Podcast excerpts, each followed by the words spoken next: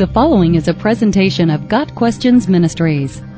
What did Jesus mean when he said to not cast your pearls before swine? Matthew 7 verse 6. Do not cast your pearls before swine is a portion of the Sermon on the Mount, and to understand its meaning we have to understand its context and placement within the sermon.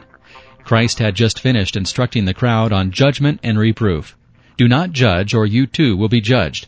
For in the same way you judge others, you will be judged. And with the measure you use, it will be measured to you.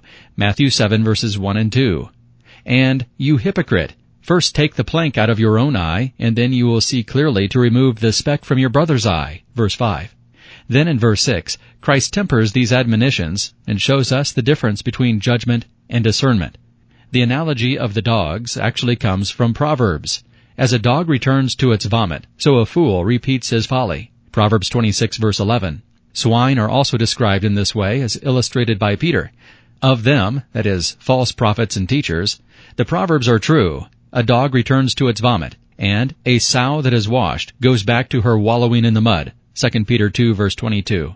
The dogs and swine here are representative of those who would ridicule, reject, and blaspheme the gospel once it has been given to them. We are not to put forth the gospel of Jesus Christ in the direction of someone who has no other purpose than to trample it and return to his own evil ways. We identify such people through discernment, which is given in some measure to all Christians. 1 Corinthians 2 verses 15 and 16. This does not mean we refrain from preaching the gospel. Jesus himself ate with and taught sinners and tax collectors. Matthew 9 verse 10. In essence, the instruction in Matthew 7 verse 6 is the same that Jesus gave to his apostles when he said, If anyone will not welcome you or listen to your words, shake the dust off your feet when you leave that home or town. Matthew 10 verse 14. We are not to judge others, for we are guilty of the same things they are. Reserving judgment, however, does not prevent us from discerning those who would accept, or at least respect, the gospel from those who would ridicule, mock, and trample it, and then turn on us and abuse us. Balancing judgment with discernment is the wisdom of serpents Jesus refers to in Matthew 10 verse 16.